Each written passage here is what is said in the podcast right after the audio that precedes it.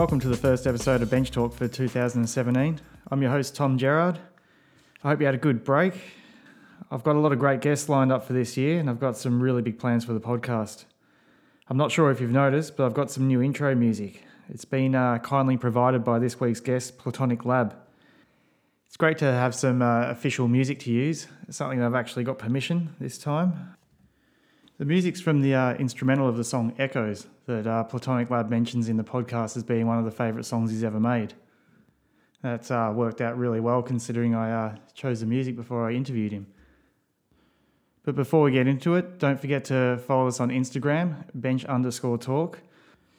Also, subscribe on iTunes. That way, you can get an episode delivered to your phone every week. Uh, while you're there, don't forget to rate and review the podcast. It really helps to get the, the word out there. Or you can just tell a friend. I always appreciate that. Uh, also, streaming on SoundCloud and Facebook. Um, but without further ado, here's the first episode of 2017 with Plutonic Lab. Uh, so I'm sitting here with Plutonic Lab. How you going? Good man. Thanks for having me on. That's all right. It's uh, it's nice to um, sit down with you and have a have a chat. Yep.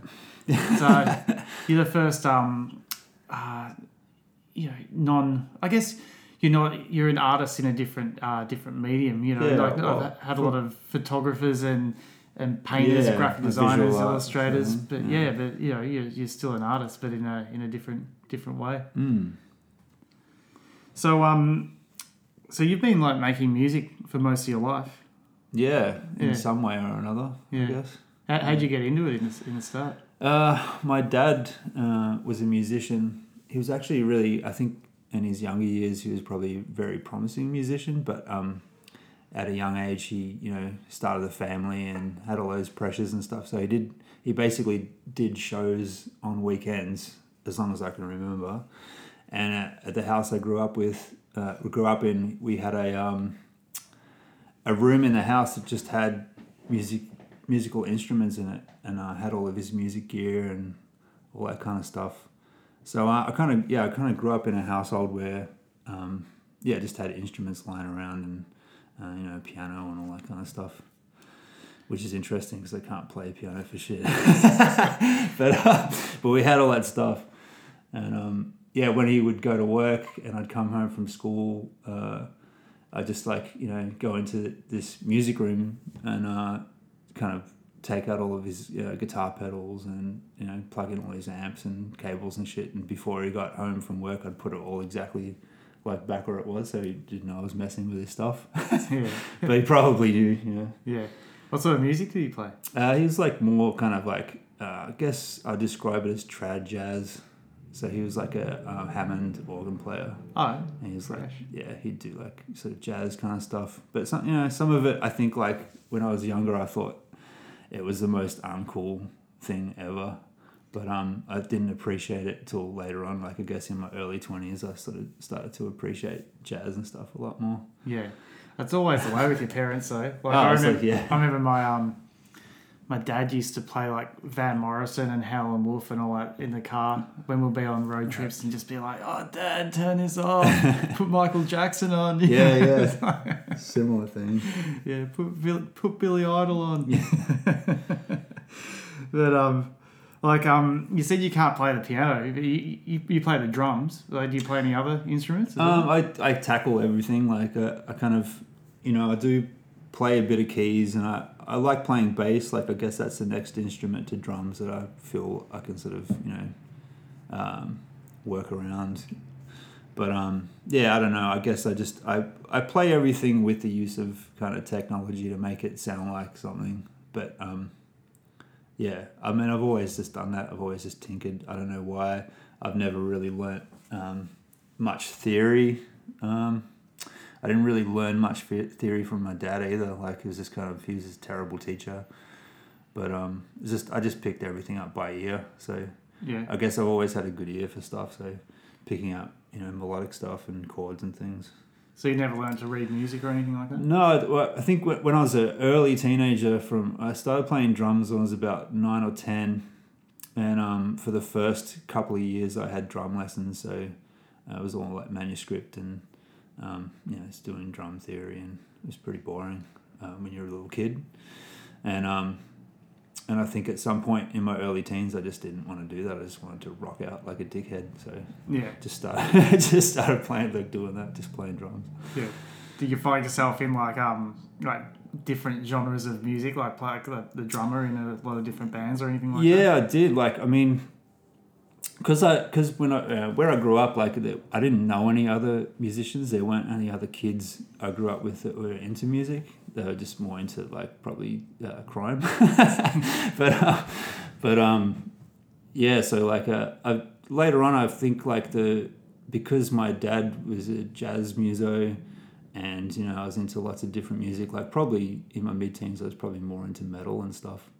And um, by the time I hit, like, you know, I'd moved out of home, I was in share houses in my late teens and early 20s. I was playing, like, in African bands, I think, at one point, and uh, playing reggae.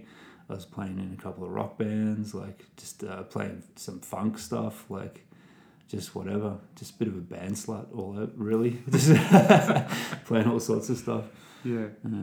And when, when you started recording music, like um, I take it you learned in a traditional studio where it was all, all on tape. Um, yeah, it was, but it was kind of like I mean, it wasn't like a. Um, a it was like in- the in the eighties. Uh, ran into a, a high school teacher, um, and this is when like home studios costed a lot of money, and no one like had them like you know you have Ableton or GarageBand on your computer, and you can do multi-track recording. It wasn't really a thing back then, and um, he just happened to have like you know he'd, invested in like this eight an eight track reel to reel, and he had a, a, a mixing board, like a really nice one, and uh, all this stuff. And he sort of like made his house kind of like a recording setup for his band. And because I'd already been playing drums for a while, I was you know kind of pretty good in my late teens. And uh, he asked me to come put some drums down for these recordings that these guys were doing.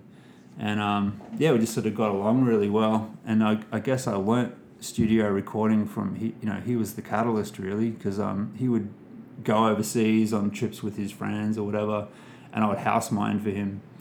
And uh, so basically like it was mining a house with it like a really crazy kind of cool home studio in it. And I just learned how to multi-track and all that kind of stuff from you know he had drum machines and things like that.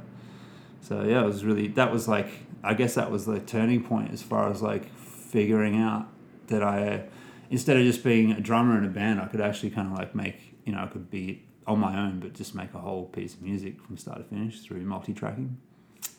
Yeah. And with um with the transition into digital, did you um did you uh, find it hard to make make the transition, or did you do you find it quite easily? Easy? No, it was kind of, I mean, it was like a blessing, really. It was kind of like when uh, hard disk recording on a computer uh, became kind of affordable. It was just kind of like, fuck, you know, this is like what I, what I've really been wanting this whole time. Mm. Because before that, it was kind of, I was using a, through the 90s, I was using a, an ASR 10 and I had this con- Atari computer to sequence out songs and stuff. But it was all kind of like if I needed a, say, a trumpet solo or something, I would just sample it in and then play the sample in the track. So it was all real kind of like, you know, make do kind of, uh, yeah, I don't know, just piecing it together without multi tracking really, but just using the sampler uh, as best I could. I don't know if this makes any sense to Yeah. people listening. Yeah. but um, yeah, it's just kind of like taking little little slices of sound on a on a hardware sampler and just like you know playing those pieces in. Yeah. Yeah, because I used to mess around with like um Cubase. Right, Is right. it, that was what it's called, eh? Yeah, Cubase was on Atari, and uh, Yeah. I used Notator, which is now Logic. So, Yeah. um, Yeah. on- like Logic, which is on Mac. But um, Yeah. yeah, it was called Notator then. It was kind of just it was just a MIDI uh, sequencer, so you couldn't record Yeah. um, audio into it. And the same with Cubase. Like uh, I know um, friend of mine, Theo, who people might know as Prowler, was using I and Jace were using Cubase at the time on an Atari, and that was also just a, a MIDI sequencer, so you couldn't actually record into it, yeah, audio or vocals or whatever. Yeah. So I remember um, a friend of mine had a had a keyboard that he'd plug into it and would make make tunes like that. But then go to another friend's house and he actually had a sampler and everything, and it was Right, a game right. changer. Yeah, you know, You yeah. can get any sound you want Yeah, and just layer it up and and you know put it in the timeline and everything, and Yeah. you've got a tune. well, a friend of mine would just leave um, his gear with me, and um, that was like really good as well. So I just had this kind of stuff on permanent loan, and just yeah, just fucking rinsed it and made as much shit as I could while I had it. Yeah. You know. Yeah, do you, do you, knowing that you had a timeline, you know, and sort of a, like a, an end date when he was going to ask for it all back, did it, do you feel you got a lot of progression out of that? Like maybe. cramming maybe subconsciously it- yeah it's kind of like i've got to use this while i got it. But i was also like a bit of an idiot with gear as well because my, my dad would often like give me stuff um, keyboards and spring reverbs and all kinds of cool that which would be considered cool shit now. But then i just thought it was you know not really what i was after or whatever and i just like you know sell it real cheap or you know swap it for something and Yeah. just yeah just i look back now it's like some of those things would probably be worth a lot of money now yeah. It's like the um, you know, the father son thing. You know, the dad, Yeah. dad's like, oh, this is the cool stuff. You know, this is what you need to be getting Mm. into. And the, the kid, kids is like, ah, man, man, you don't know anything. fuck that. yeah, exactly.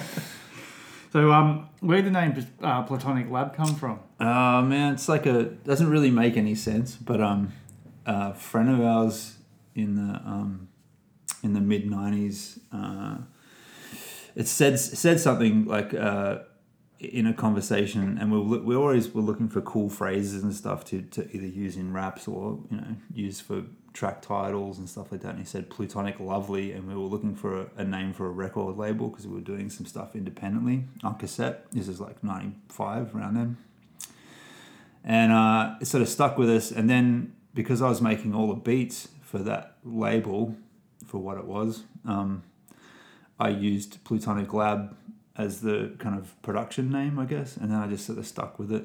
And there's de- definitely been times when I thought it kind of, yeah, I should probably change it. But it kind of like I had accumulated too much work under the name, so I thought it was like it was like damned if I do and damned if I don't kind of thing. Like, yeah, do I swap it out and then try? You know, so I don't know.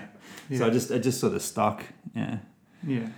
And you've um, you've done a lot of uh, work with like overseas artists, like you know, like Guilty Simpson, Task Force, Fatlip, uh, Wiley. You know, people like that. Like, how how'd you get hooked up with overseas artists?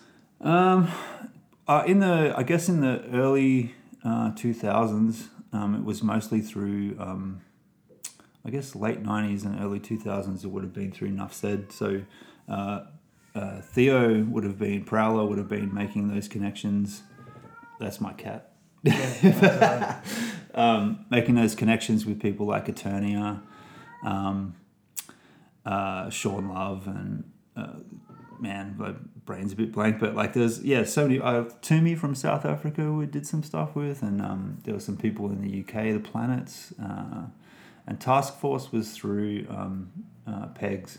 So I guess kind of like uh, because I was making the music, it would always be kind of like someone would be kind of the conduit between getting the artist in like onto the track, and I'd kind of like create the music. So I guess you know, some of the times I'd get to meet him. Like Eternia came out um, in two thousand and three or something, and we sort of got to hang out. And but there was a lot of those kind of moments where they would visit Australia, and then we'd hang out with them and make tunes. And then other times it would just be, uh, I guess, before like fast internet. So we would send CDs off overseas, and they would send CDs of their, you know, raps and stuff back to us Yeah. that sort of thing, which you can just kind of do over emails now. But, uh, yeah. Yeah. So did you um do you find it hard to get noticed outside of Australia? Yeah, well, I've never really. I think I've done it a little bit in kind of like some underground kind of circles. Like, you know, people have heard of me probably more in, in the UK and New Zealand. But, um, uh, yeah, I mean, I've never really been on a record label that's pushed my stuff overseas. So it's always been through kind of like just weird. Um, it's just found its way to places like it's found its way to record stores and you know that sort of thing. It's just been a natural kind of like thing. But um, yeah, I've never had any kind of like crazy like push overseas as an artist or anything like that. Yeah. Yeah, because it's weird how um, things from Australia get overseas. Like on my travels, I've found a lot of like um, just a lot of things from Melbourne in, in general, just in like weird shops and stuff like that. It's usually one. It's usually like someone really passionate about bringing out music from another country Mm. somewhere. Like it might have Mm. been you know Mr Bongo in the UK or something like that. So there's someone. Uh, it's actually one of the shops I was thinking. of. Right, right. Yeah, Because yeah. like there's yeah, there's usually just someone that's interested in that shit, and they'll like kind of you know champion wherever it is. You know? Mm. So you'll get stuff from Australia in the UK, or you get stuff from Australia in uh, in Montreal or somewhere. You know, Yeah. just because you know some DJ likes that shit, and Mm. they just start bringing it in. But even magazines and stuff like that. Right. Like I remember Yeah. seeing the, uh, like the RDC magazine. Yeah, You know, yeah. They, bought- they bought out one magazine and that That's was right. it. Yeah, yeah. And I, I was I- on that compilation. Did a couple of tracks on that. All right. Yeah. Uh, and that, I, I, I saw that in a little town in Sweden. There was a there was a sort of there was a cool like bookshop record store, Right. And they had that. That's crazy because that would have been such a limited run. Exactly. It's like would they have made been like 200 all. of them, yeah, or whatever, been maximum. No copies. but I think like that. I mean, that makes it sense in terms of like how graffiti culture is so all kind of like pervasive. You know, like Yeah. it would. It makes sort of sense that the same way that a lot of European stuff makes its way to here, and it's, it does have that kind of thing. I Yeah. think, I think music is a has a harder push in some ways. Hmm. But yeah, that's pretty crazy. It is. Yeah, I made my friend buy it because he didn't know anything about graffiti in Australia or anything like that. And I said, Right. "I'll buy this, man. These guys Yeah. are all good, you know." Yeah, I bet he's glad he did it now. Yeah, yeah, yeah, yeah. I remember he really liked, you know, Prowler and, and Jaws and Ranks and stuff like that. Mm. You know. But um, so have you done a lot of uh, a lot of touring as well? Yeah, I have. Um, yeah, to, like I, I'd always done, you know, been doing shows and stuff. I didn't. I occasionally would get a chance to get outside of the state. Um, in the nineties, like we did a, uh, a festival here and there in the mid nineties, and we'd do, you know, occasional show in uh, Brisbane or Sydney or something. But it wasn't until like the early two thousands um, when I really started to get around, and that's um, that was like making records for Pegz and touring with him. Um, and that was with DJ Select at the time. So it was me and Select and Pegz, and we'd, yeah, we'd do like, you know, a whole bunch of you know, stuff like festivals and, uh, you know, tours and stuff. Um, and we did like a, the, it was like a, pretty fortunate to be on the, um, the when the Hoods actually did their, their calling tour. Uh, we were the main support for that. And so we kind of got to see that change in Australian rap just when they were just taking off kind of thing. Like it was just a real kind of cool, like a time to be on that tour, like just to see that kind of happen, you know.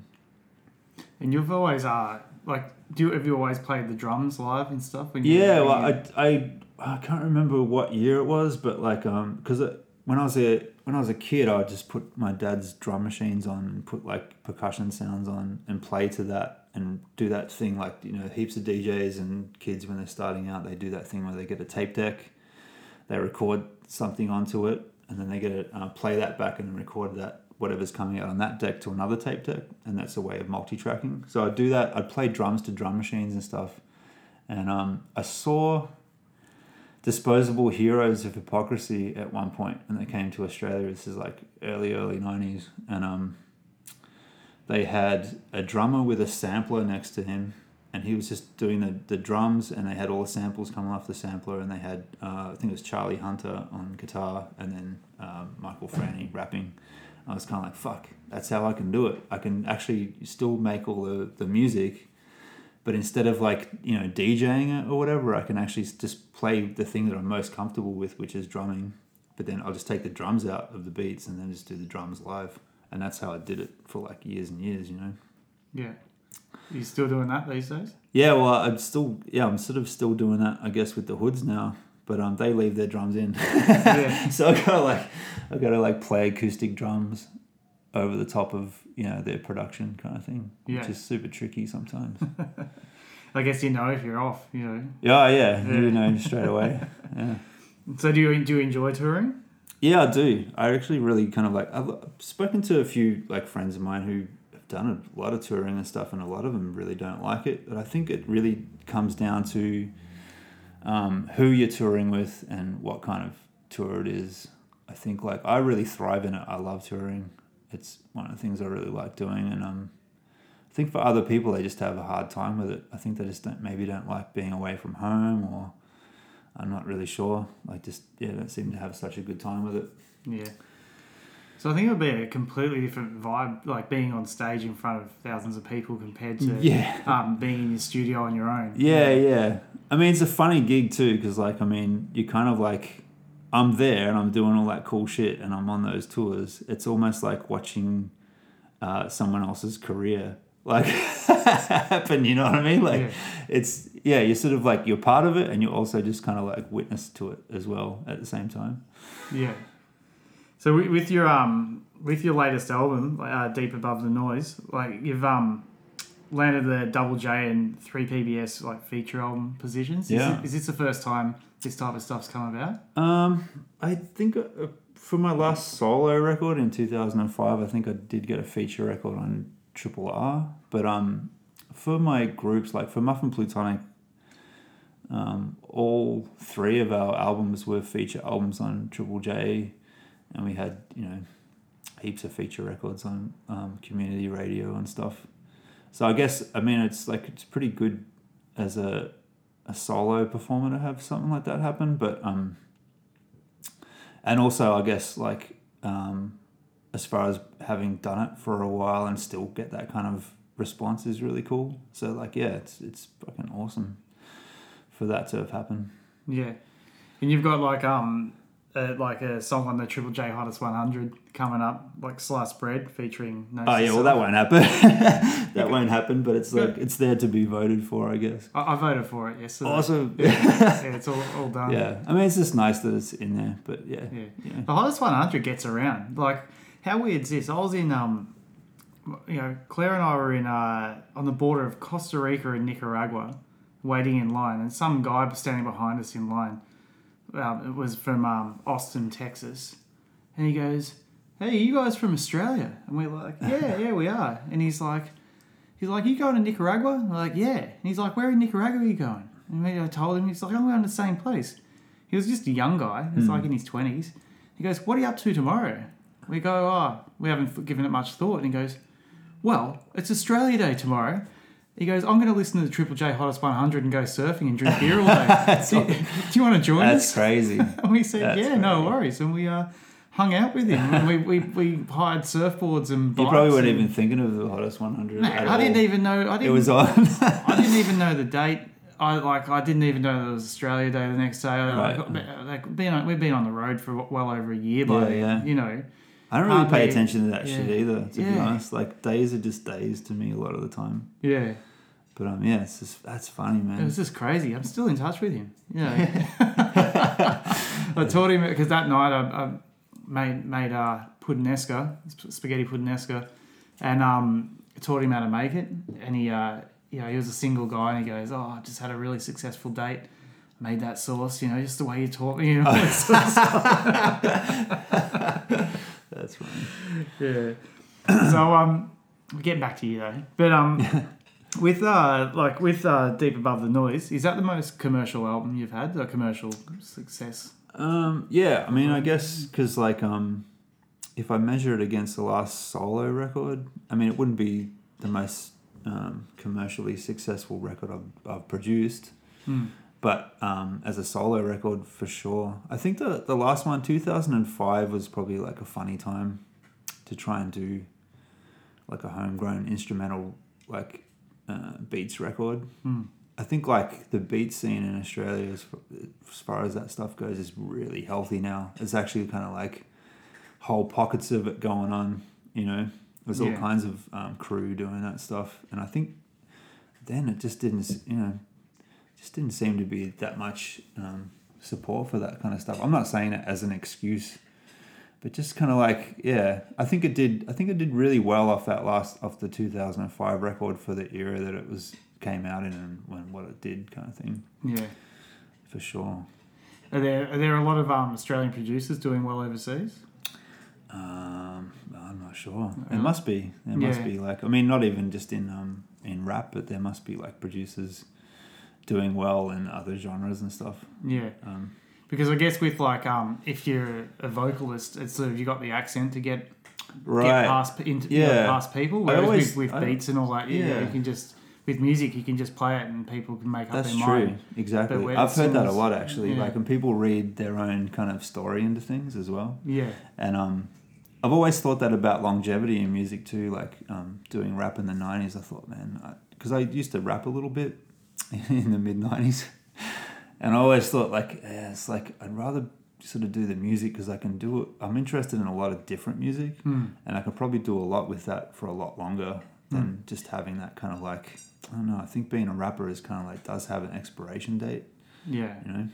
and people expect it out of you. Like, if, Yeah. if you were trying to, you know, cross over to something else, people are like, Oh, oh, yeah, doing?" yeah, of You know? course. Like I think as a producer, I, you know, I've done like bunch of different things, like blues records and rock stuff, and I mean, I I do a lot of writing. Uh, diff- in different genres, I'm uh, like with the publishing company that I'm with, so they always have different kind of briefs and things, and you- and you get to kind of like do uh, a lot of different styles of music that I am kind of interested in, but you know, that wouldn't necessarily I wouldn't necessarily put it out as a Plutonic Lab production, but you know, it's just something I could do. Yeah. So it's kind of handy. So what's the, what's the, the biggest thing you've done that um you know does not necessarily have your name on it, but it's Mm. um, you've been a big part of it and it's been out there. Um, I reckon probably as far as kind of like um, commercially, uh, probably the, the the third Muph & Plutonic record because we had the Aria Nom, we had the fe- you know so everything rolled in that year. We had the feature record, we had lots of amazing reviews, lots of you know great festival shows, and it was like everything pumping. I think that was probably like definitely like a highlight as far as records. But then there's like other ones like the the last Dialectrix record that I did that got down to the last whatever it was, um, the last seven in the Australian Music Prize and stuff like that. Yeah. So it's kind of like yeah, that did pretty kind of well as well. I don't know. Yeah, because I never really followed the, the Aussie hip hop scene. But Yeah, I- right. That's how I first met you. As I was working in OBs. Yeah, with, yeah, that's right. With with mum, Yeah. and then you'd come in. And, Yeah. uh, yeah, it's just it's um, like I wasn't really following what was going on, Mm. but it's, I, I didn't realize that you guys went so far with all that. Yeah, I mean it's like a I think because we were like pretty um we got hooked up pretty much out the gate. Was it, the weird thing about that stuff, and I look back on now, which was pretty weird, is that like we had with the first record, which was two thousand and four, um, and then there's Axis as well, which I did with Pegz, which like like man, people still come up to me now, and especially rappers, like that's like one of their favorite records. You know what I mean? But um, the the Hunger Pains record, we had a but that was a feature record on the Jays, and we were we were you know kind of like seemed to be kind of um, well in with you know national radio. We we were doing kind of like all these great sort of shows, and um, but we still kind of also had like the uh, underground head still liked it as well. It was like this real, really weird balance of kind of like we were sort of accepted by a broader audience and were able to do all these things, but also accepted by the underground, which I don't think really happens much these days. You're either kind of like there's a lot of like pop rap and pop artists that do that thing and they, they're unashamedly that. And then there's kind of like underground cats and they have their kind of like scene that they kind of do. But I think it was just like a weird, yeah, weird sort of juggle. Yeah, Um, just kind of fortunate in that way. yeah. and what about the uh, the Mercury Music Award in the UK? Like, how did that yeah, yeah. about? Um, that was through Lotek because uh, um, Big Dada had signed uh, Corynne um, Speech Debelle at the time, and uh, she hadn't made a record, and um, they got Lotek to kind of like you know he was going to produce the record, and then because he was living here, he, he sort of hit me up and felt he needed a hand with a few you know things, some beats and stuff, and um, ended up producing two singles off that record. And um, yeah, so she, I mean, it was a bit of a, uh, bit of an unexpected thing at the time, but she ended up winning that the the Mercury Mercury Prize in the UK, which is like a crazy big Yeah, award. massive. It's a It's massive like award. Yeah, it's like yeah, it's just like it's it's a huge thing. So um, that was like a bit of a surreal moment, like because I was able to like on, on YouTube just checking out all the um, the BBC morning news shows and Mm. stuff, and she was doing these interviews and stuff at the time, and they'd play the film clip that had my track in it, and kind of like see hear my track like just plastered all around the place when she won it. It was really it's fucking cool. But it's like it was always also that kind of disconnect where. So this great thing happened, and I had these like you know these two singles off this album that won a Mercury Prize, and then in Australia, no one seemed to really give a shit. you know, Yeah. you know, so it's kind of like, oh, Yeah. all right. Yeah, because I remember when I was living in the in the UK, like I think Radiohead won it the first year I was living there, and the second year I was living there, um, Dizzee Rascal won it, right, right. And right. everyone was a it was a, an outrage. yeah, they when- do when get Diz- people Dizzee get very Rascal kind of um, because because everyone who previous won it was like rock or soul. or Yeah, well, I think when um, Speech Debelle won it, um, the favorite was Florence and the Machine, and um, because she didn't win it, there was a similar similar sort of Mm. thing that everyone got a bit bitchy about it. But um, oh, that's what happened. yeah, yeah. Um, so like, we, was your like uh, career a slow build, or was there like some, were there moments like that that really? Um, I've had like a lot of really crazy good moments, but I think like I definitely think it's been a slow build, and it's been like a it's been a not a planned longevity, but I've been able to sustain kind of like what I do without you know I don't know I just I don't think I've I've never really blown up. I've been kind of popular at points, and I've been. Uh, been uh, able to do things that are pretty crazy. I've you know been able to, to tour you know Europe and America and do some shows in uh, Japan and uh, Asia and all over Australia and like pretty much every major festival in Australia. But it's funny, like it's kind of yeah, it's like m- making it without making it. I don't know, something like that. Just uh, yeah, I just I do I do feel pretty fortunate being able to do it for so long though. It's kind of cool. Yeah, but you're living off it, you know. Yeah, yeah. I mean, it's a it's a mad it it's a mad eyes. juggle. Yeah, Yeah, it's um, yeah, still still doing it. Yeah. yeah. You don't have your MTV cribs, Yeah. No, I don't know. I definitely don't have MTV cribs. But, your- but your house is pretty cool. well, I got a I got a cool girlfriend. She's got good taste. Yeah, I think I've got okay taste. yeah. Um, But but how like how do you go about generating like a, an income, like a week to week income? Like how does that go? man, it's just it's like a. music I think it's like a lot. If I'm doing shows, it's a lot easier and and and the money's kind of pretty good and I can make that work. I think it's like when I'm off tour, uh, I just you know.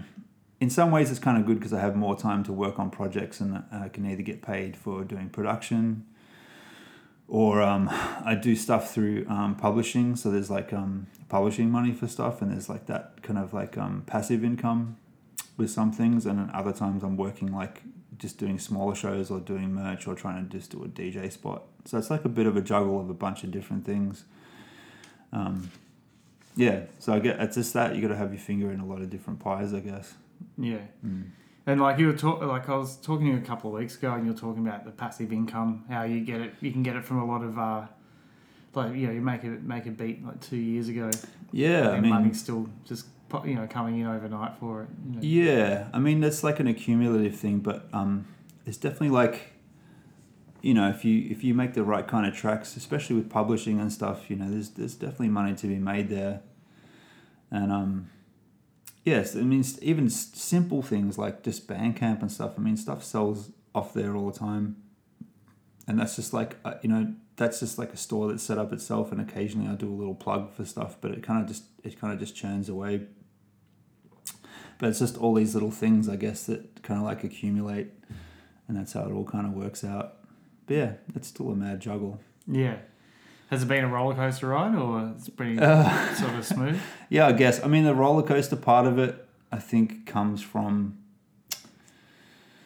it's it's it's i think it's an emotional and without sounding too kind of like emo it's like sometimes it's an emotional roller coaster in terms of like you can have uh, you know you can be getting mad accolades from the media and you know doing these things and having it uh, a mad review and uh, being on the radio or something like that and then kind of like uh, hustling and trying to like uh, fucking do a bit of production or whatever it is. It's like it, it, it's like some you know some weeks it's kind of like oh people say I'm really great but I don't know. I don't know about it this week. I don't feel that great you know what I mean? So Yeah. it's that it's that thing of I think it's it's also like being a musician putting yourself out there. there is like I don't think there's a lot of jobs where like I think or you'd know, like being a designer, you definitely have people that are over your shoulder and they're definitely nitpicking on whatever it is or having their opinion Oh yeah. and judging the work. but I think I think when you're like in public, if you put your piece of art out there, and this might be the same for a lot of different mediums, but you're judged so hard, like, and it and because the work is actually you, it's not just kind of like uh, you know, it's not just like a house that you built or something. The, the, the actual art is a representation of your personality and your fucking faces on the cover or whatever. So when you you know people are judging it or whatever it is, kind of like when it's good, it's good, and when it's kind of like when it's bad, it's kind of like man, it's like it's, it's a pretty harsh environment, you know, to be doing art in. Yeah. It's like everyone has an opinion and you can't please everybody, and it's, you know, it's you know, it might be the, the best thing ever for some people, and it might not be for others. You know what I mean? It's Yeah. like one of those weird things. Yeah, I found that with uh, with art, it's, you know, like it's it's so true what you're saying, and it's like intimidating, sort of putting on like a uh, an exhibition or or even just painting a, a mural on the street or Mm. or just any. you like, got to have a pretty thick painting, skin you know. sometimes. I think, like to really to just. I mean, you must be pretty uh, headstrong. Just like this is what I want to do. This is what it's going to be. Not everyone's going to like it, Yeah. but be ready to take that. You know, take the brunt of that. I guess. know? Yeah. There's nothing worse than um, than putting something out there, and it's only once it's out there that you start really noticing that, like the flaws in it, or Yeah, I or think that's. it, is, I think this too heavily influenced. this is the thing. I something think that, like, you I mean, a lot of maybe a lot of. I don't know if, if I should have a go at critics so much, but like people that critique things, that probably the flaws in whatever it is, whatever art it is, the artist is the artist probably knows what those flaws are well before anyone else does. You know, you know what's good with it and what is not so good with it, but. I think it's that thing of like, you know, I know people that will just not release anything out into the world, like whether it be art, music, whatever, because it's just they just want it to be fucking perfect, Mm. and nothing's ever going to be like you know that perfect. You know, sometimes it's good to just like you know this is as good as you can make it now, and this is how it's going to go out. And the next time around, I'll be better than you know two years after this or a year after this. I'll make something. This is going to be. I'll take that what I've learned from doing that thing and use it in the next thing yeah, and you know but yeah getting back to that thing of like yeah i, I definitely i know what's shit about whatever that thing is that i've done or what's really great about it or what i like about it Mm. whatever You know, I'm reading this book at the moment called um, "Louder Than Words" by this guy Todd Henry, and he um, and it's all you know, it's all about the psychology behind art and creativity and stuff. And um, it's got this section in there, and um, and it's saying that like people who create art in no matter what your medium is, they they got really good taste and they know what they like. right But when you're actually trying to do it, you're trying to sort of pour your influences into something, and you sort of know know what the outcome you want is. yeah but, yeah but whether or not you got the skills to actually do it off the bat or not is a different story.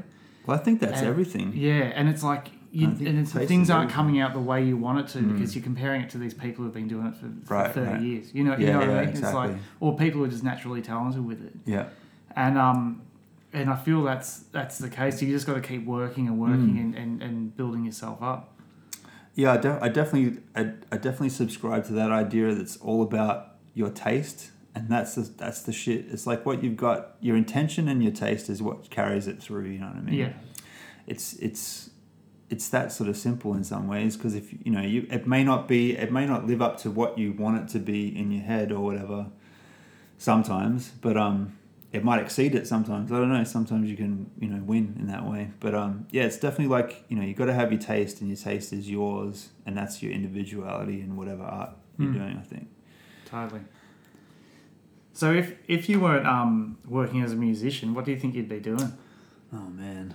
Well, actually, um, I thought I was gonna be a, a sound designer, which is not quite a musician, but um, I went to ended up going to uni, uh, did an honors degree, and went for four years and did um a media arts course because I thought I was gonna wanted to get into sound design because I've always loved film and um and just been really interested in that side of things, but um while I was doing the university course, I was actually putting out records, and it just started sort of that kind of just took off. So I think like if I wasn't, you know, playing drums or being a musician, I'd probably like do something like that, something to do with film. Like I, I kind of like um, not so much photography. I do like photography, but um, probably just like yeah, just like video or film, something like that. Yeah, because you've um, like I like I thought you were uh, you were gonna say astronaut because of your, your album cover. yeah. No, no, it's okay. Just like a weekend astronaut, not a full time one. Yeah, but you've um you've actually like uh, done a lot of production for for film and TV, haven't you? Like you've like you know like Yeah, HBO's here and there. I mean, and stuff like that's that. all just like um a lot of that stuff to the US TV stuff and a few of the films and stuff is just all publishing. So it's all kind of like um, existing music that's in the catalog, and uh, occasionally you get lucky and it gets a sync in something good. So that's how that's worked out. I've only really like um, I've scored stuff. uh, I say scored, but um, you know, I've, I've made music for soundtracks for stuff. Um, I've done a few art installations. I've done a lot, lot more sort of arty kind of stuff than I have kind of like, like actual like make it for the thing, not Mm. just like syncing a, a song that a pre-existing song. Like yeah, so it's been sort of more art stuff. But um, that was a while ago. I used to do stuff for um, Kate Beynon uh, back in the day. So yeah, yeah, I think Sutton Gallery's still going in Fitzroy and stuff. Yeah. yeah, yeah. all that sort of stuff. Oh, cool. Hmm. So was, there any uh, was there any point in your career that you uh, you've had to go out and get a day job to, to keep it going? Um, yeah, it's like um, I've had like a, lot of real shitty jobs on and off. Um, yeah, I, I just I think like even when I was younger, I used to work it in a way that like I was in like a few different bands. Like some of them were cover bands and stuff, just to kind of like make a bit of money. And so like on a you know say like you know was gigging like four days a week or something, and it would just like pay my rent and share housing and all that kind of stuff. And I think just yeah, just in some quiet times when you know, because I've been living off music for quite a while now, but I think like you know, uh, years ago, yeah, I d- definitely would just take on some shitty job or whatever. Sometimes, occasionally, Yeah, and yeah, it's always just a horrible, horrible moment. yeah. You haven't had to um, don the whiskers and uh, become a drummer in the uh, the Kiss Kiss uh, tribute band or Oh, anything man, like that. fucking- you never know. Might be down the track. Might be doing that. Yeah, because when we uh, went camping the other week, we were talking about um, I was talking to you about like the processes and all that, and it just there was a, so many similarities between making music and making art. Like Mm. you sort of start with like a blank canvas and and then you start with a, a I guess a rough sketch of what you're going to be doing, and then Yeah. you sort of start layering layering it all up with Yeah. like, I guess with color and shape in Right. my world and, and sound in your world. You know, Mm. it's it It's just really seemed to be very similar. yeah, yeah, and it was through having that conversation I thought it'd be great to get you on here, you know, because um, just thought, man, it's like what you're doing is you just you're painting with noise. Yeah. Yeah. I mean, I have my sketchbooks as well. It's like, um, as like a, I guess a visual artist would have like the black book or a sketchbook or whatever. I've got like, you know, I guess there's folders on my hard drive of just like ideas. Like it's either kind of like, it could be something I've sampled, chopped up, and put into like some kind of kind of order, or it's like a something I've played on the piano that I record. It's like oh, that'd be cool for something. I don't know what, but it's there. And like sometimes it's good if you kind of like need a bit of inspiration much the same as kind of like a visual artist might go you might go through your book and it's like oh it's doing this thing or whatever it's like it's like that with music as well it's like i'll sometimes just randomly go through my you know ideas and just like oh i could probably flesh this thing out or you know these drums that i've made or recorded they're, they're perfect for this thing i want to do or whatever so, Yeah. yeah it's just you're constantly just making stuff yeah making palettes you know like music palettes Yeah. Yeah. So with um, with the uh the the book you made with your your girlfriend Nicole Reed, um, field notes. Like how all how all that come about? Um, uh, it was like a I don't know. I think we just sort of like we got together and it was just brainstorming ideas and geeing each other up on like where what we could do. I think it originally it was just going to be kind of like um. We uh, had had booked a trip to Hong Kong. And I was like, um, us being artists, kind of like, uh, we should try and do something while we're there instead of just hanging out and eating food. Let's just kind of like you know do something with it. Like because I knew, I knew Nicole was going to take a lot of photos because she's always taking a lot of photos. And uh, I think it was her idea to originally maybe kind of do like a, a video, and uh, and I thought like I could do maybe do a soundtrack to the video, so we could like put a video together about Hong Kong and I'll do a soundtrack to it, and that became kind of like, you know, anyone can kind of do that, and because I, a lot of my career has been in physical formats, whether it be you know vinyl, um, cassettes, tape, uh, CDs, whatever. And um, she really w- actually like one of the things she really wanted to do was like make a book, a photography book. So then we just like brainstormed the idea of like what you know. I was showing her kind of like um, a lot of these kind of like children's book like records that I had that had the kind of like um, the sort of like the comic books in them. Like I had a, like a GI Joe one and some other ones, and they have this kind of like twelve inch record in the back, and it's kind of like we could sort of do something like this, but instead of it being a comic, we could put like you know do the photos, and in the back we could put the vinyl record, and that be, just became the idea, and then we just kind of like worked on that. So that's kind of how it came about, just like having the idea of how can we make how can we make the music and the photography come together uh, in a sort of tangible kind of physical format i suppose. Yeah, I, I remember those uh those uh, books. I've never put put two and two together. yeah right. It's just like something like because when you dig in for records like you know sometimes you come across some interesting kids thing and might have drums on it it might have some sounds or some dialogue. So you know you pick those things up and yeah just like a uh, so like not the I guess like the there's Disney ones as well the read along storybook ones but there's all kinds of ones. I got ones on like you know uh, you know trip to the you know the landing on the moon and all kinds of other stuff so yeah it's just kind of like a almost like a forgotten format in a way so yeah. yeah, it's like an old school idea in a lot of ways yeah, yeah, totally, totally. So um, like you were telling me a couple of weeks ago about um like a music camp that you go to, like where you have to like uh you have a set amount of time to record a song. Oh and- yeah, that's um, something that um, the publishing company that I'm with, uh, Native Tongue, have done for the last few years, and I've actually never taken part in it until uh, this year because I've always been like um, been on tour and doing stuff for. The, I've been pretty constant with that for the last five or so years. So this year, um, had a bit of time uh, to do other stuff like the book and the record and did a single as well in the year and um, yeah and then this writers camp came up which is like a week. Uh, they just they get um, uh, mostly it's like writers that are signed to the publishing company and they, they have this studio called the Grove up in uh, central New South Wales that have um, a whole bunch of functioning studios in this complex and also they have accommodation there. Sorry? Pardon me. Um, and uh, they also bring in outside artists um, that are wanting to get tracks for their record, or it might just be syncs for um, commercials or whatever it is. So each day you start out with a group of writers. It's usually um, sets of three. So you get like a producer, a top line writer, and an artist, or two musicians and a producer, and you just you, ha- you get a brief in the morning, and you just work until you it's done. Basically, you just make something from scratch, and it's really interesting because each brief is like completely different from the next. So you really put to test um, kind of your skills, I guess. Kind of like you just, you know, as always, there's always that kind of sweaty moment like midway through. We're just like, oh man, I'm really shit. Like I don't know if I could, don't know what I'm doing, and it always kind of seems to come together. Like you always make something kind of cool. So, yeah.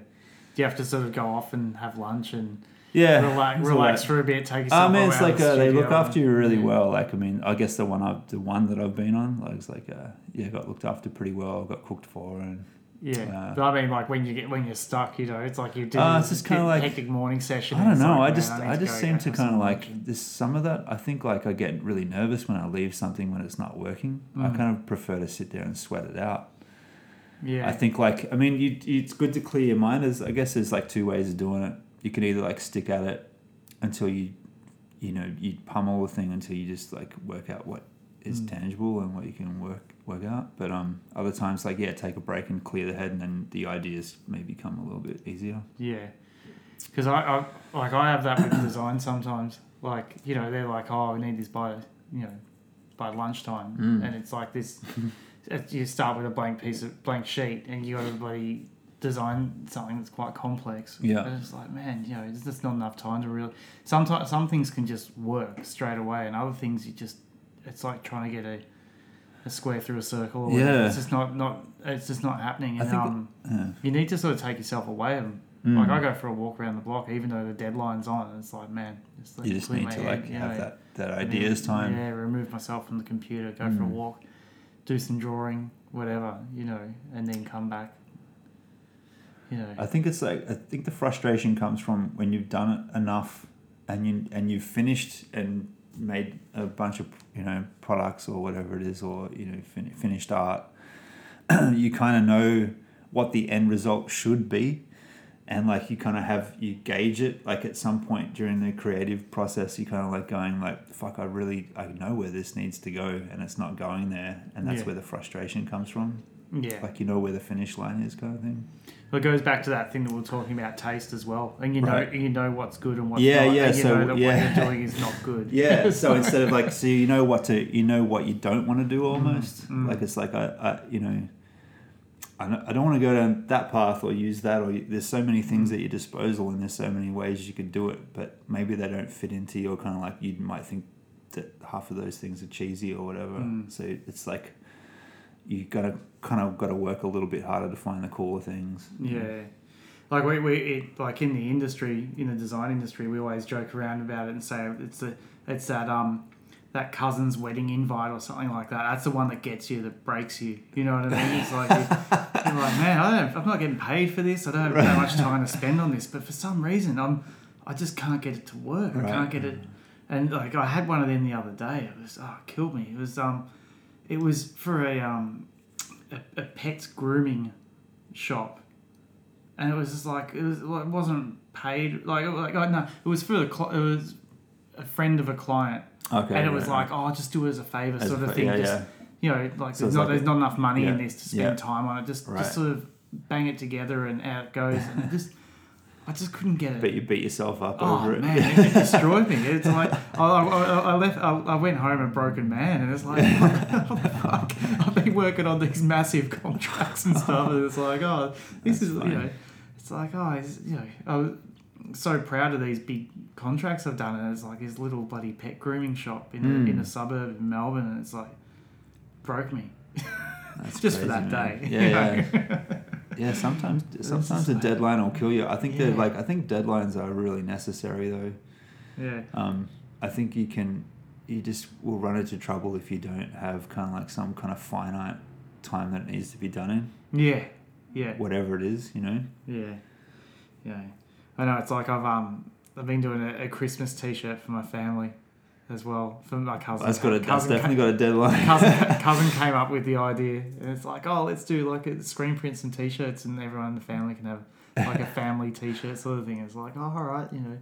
Tried to squeeze it in at work, and at Mm. first it was like banging my head against the wall, and then I just removed myself from it and opened it up another day, and it was done in ten minutes. You know. But um, but anyway, um, so like, you do most of your work at night, don't you?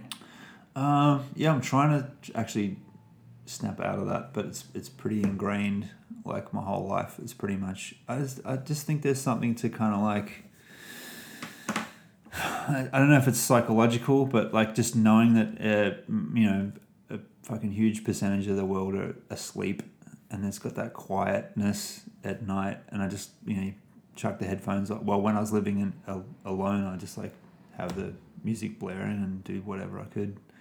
Uh, these Na- days, it's kind of like love you, eh? uh, well, it's it's kind of like a good setup here because I have like um a quite a bit of space between me and the neighbors on three sides of the house, and then the other side of the house is like um I have a whole row of bedrooms and a hallway between the studio and the next door neighbors, so I can just shut all the doors. I you know I can't play drums at like one o'clock in the Yeah, morning. I'm not yeah. that much of an asshole. Yeah. But um, you know, I can make noise and stuff. But yeah, I know. I think yeah. Getting back to the question though, I was think yeah. I think most of my life, I don't know why, but like it's just. I think it's because like you, you're doing shows at night. Most of what you do as a musician is kind of like to do with, um, it's the entertainment industry. It happens at nighttime, and then you end up working at night as well. But I think like you got to make use of all your time as well. So like you end up doing a bunch of shit during the day too. But these days I'm trying. I'm just trying to do it mostly during the day. and um, yeah. I don't know. It's a battle sometimes. I just Yeah. like staying up late. I've always been like that. You know. Yeah. Some people would say like, why fight it? You know, you should just Yeah. if that's how you naturally are. Like if you're a night person, you should just do that. If you're creating, I think Mm. that's uh, that's the way to do it. Like I find in the studio as well. I go to the studio after work, and it's like I'm a bit no zombied from the day, staring at a computer or whatever.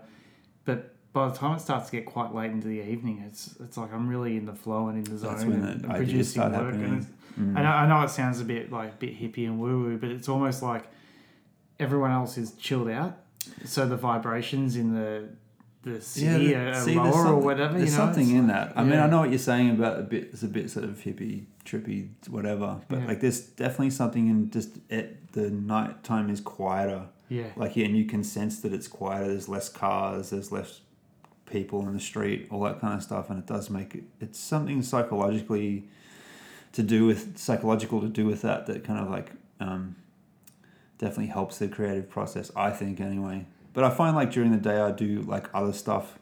So it might even just be like, you know, I'm doing all the kind of a lot of the grunt work. So like it might just be mixing something.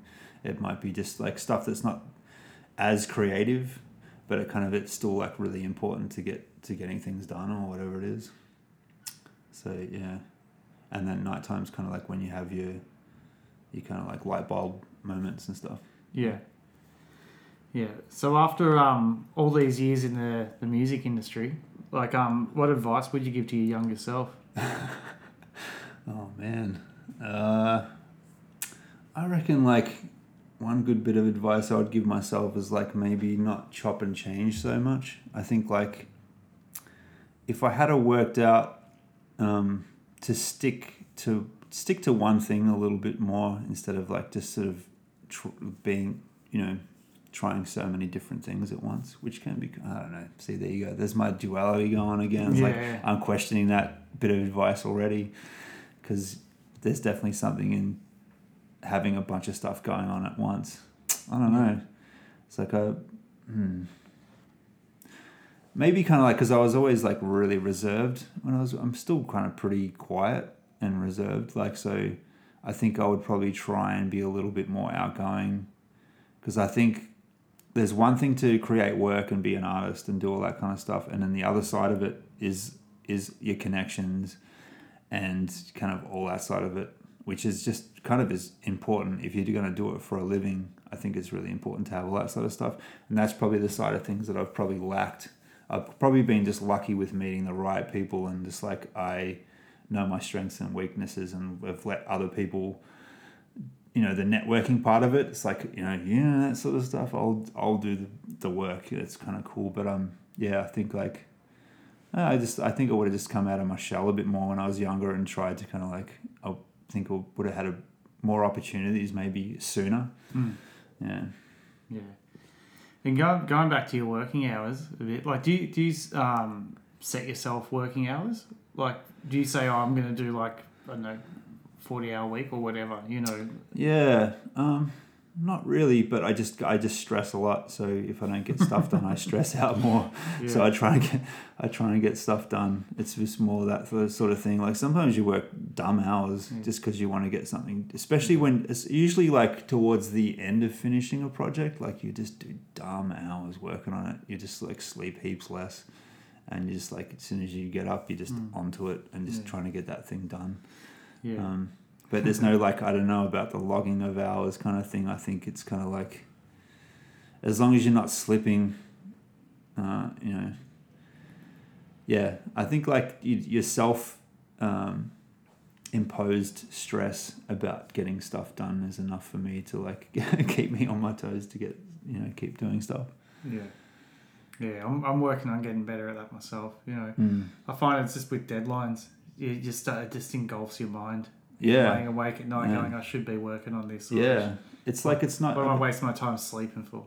it's it's like the privilege of having like a job where you can just like knock knock off at like five o'clock at night Mm. and you don't have to think about think about it till nine the next day or whatever it is. It's like that's you don't really get that a lot in the arts. I don't think. I think you're just thinking about it fucking twenty four seven. Mm. You know, it just yeah, you're always thinking about it. Something might even happen while you're going to get lunch, and you go like, oh, that's a cool sound, or I like really, really like that font, or whatever it is. You know what I mean? Like, just always thinking about your art, no matter Yeah. what. Doesn't doesn't really switch off. I find when I'm working for other people, like, man, I'm I'm on the clock. You know, it's like if I'm at my desk and I'm working, I'm working.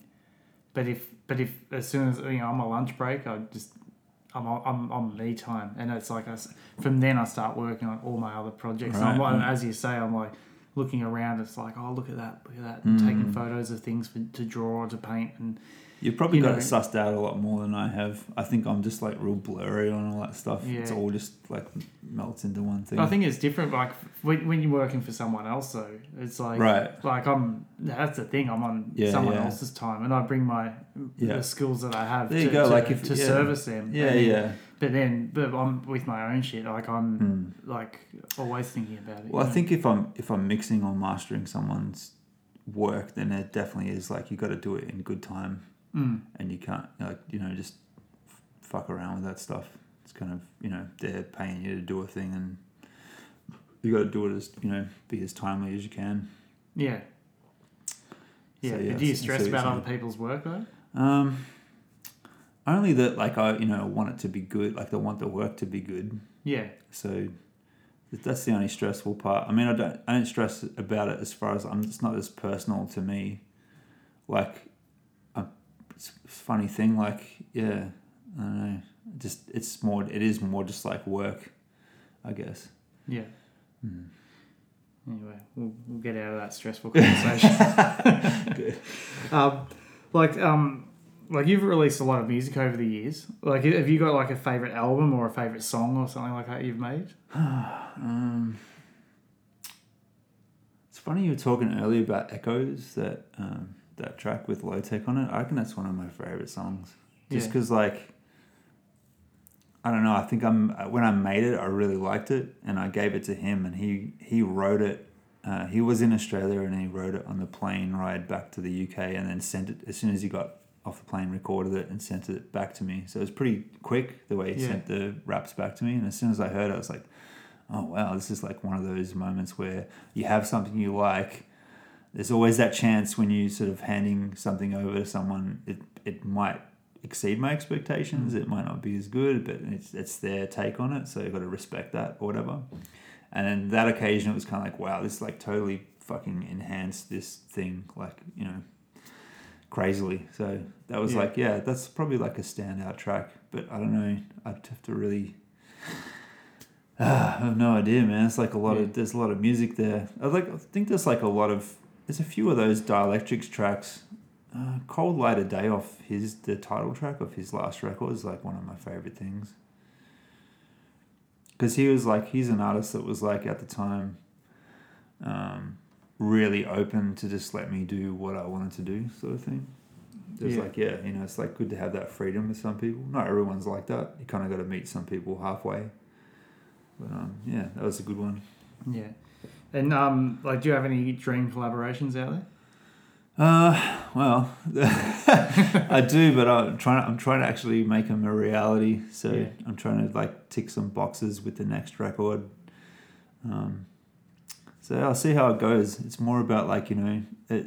It's a funny thing because like when when you're working with other people, if you're not in the same room and just creating it from scratch, and you're doing it, which is most of the stuff these days is like over the internet. So I've got to send stuff to Mm. somebody. There's a real guessing game involved. So like it might be this is the this might be this is the this is the thing that you would sound amazing on, and I really want on my record, but because it's so different to what you do, you probably you're probably not going to go for this idea. So I'm going to have to have these other things ready. So it's like a it's a hard juggle sometimes. I find, Mm. yeah, Yeah. Because you, you didn't you have Black Milk here the other day? Yeah. He came through and recorded here, so I've got that's one track off the next record. Yeah. Um, yeah, that was like definitely like ticking a box because he's like one of my favorite artists. Yeah.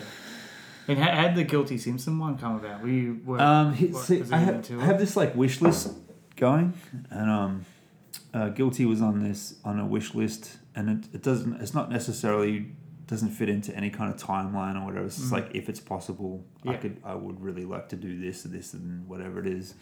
And um, it just so happened he was touring at the time when I was like uh, really well and truly into getting to the end of that record.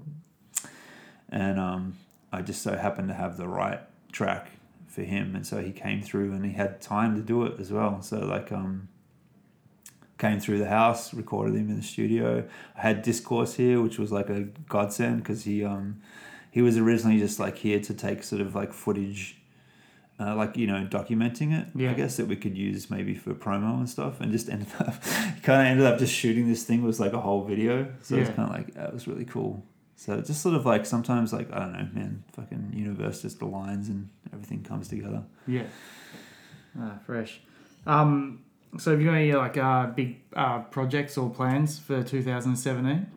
Um, I'm working on um, three LPs and an EP, which is a lot because I've I've kind of like a really, I mean, I guess uh, over the last couple of years, I I just kind of I didn't really stop because I was, always sort of doing stuff, but I definitely like kind of was not um, doing stuff to the degree I'd done in previous years. So I think um, I don't know if I've you know bitten off more than I can chew yet, but it seems to be going all right, and I really like the stuff that I'm doing. So it could be yeah, it could be a really productive year next year. I think.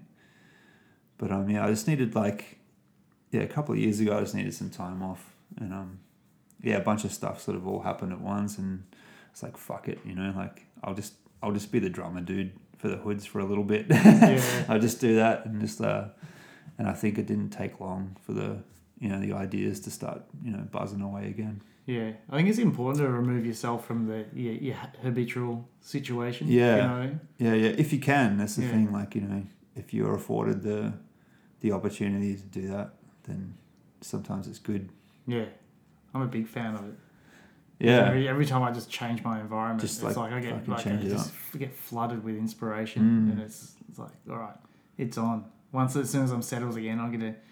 I find it's like I find like often it's people as well. It's like Mm. you're not just changing the environment. It's like it, you either like working with someone different or you're meeting someone different with Mm. a, with another angle, and that's really inspiring sometimes. Yeah, um, yeah, it's just often interactions and if someone's like you know like if you're working with someone or you meet someone that's like really enthusiastic, it's hard not to get enthusiastic yourself. yeah, That sort of thing, which is also like a that's a, also a thing. Doing shit in isolation, it kind of you can get just like sick of yourself sometimes. I think. You know, it's just kind of like fuck. You know, this guy again. yeah. Unfortunately, I don't have, I haven't don't have enough hours of that. All right, okay. Uh, yeah, sorry. I'm- I'm, I'm working the reverse angle. Yeah, yeah. But um, like, where's the best place online for people to find out more about you and hear your music and stuff like that? Uh, I've got a website, which is plutoniclab.com, and all the links to all the other social media and all that stuff is there. If you just want to hear music, then the Bandcamp site is probably the best spot, which is uh, bandcamp.plutoniclab or something like that. Or just search for Plutonic Lab on Bandcamp and you should find it. Yeah. All right. Well, uh, thanks Cool. for taking the time to have a Thanks, chat. man. Yeah, it's been good. Yeah. Okay. Awesome. Cheers, man. I hope you enjoyed this week's episode. To find out more about today's guest, go to benchtalkpodcast.com. There you will find all previous episodes and images of the guest artwork. Also, follow us on Instagram, bench underscore talk. There you can keep up to date with all things that are happening with the podcast. Bench Talk's also streaming on SoundCloud and Facebook. Just simply search for Bench Talk Podcast. Or you can subscribe to the podcast on iTunes. While you're there, don't forget to rate and review. It helps get the word out. And if you like the podcast, don't forget to tell a friend. Thanks again for tuning in and stay tuned for next week's episode. Bye.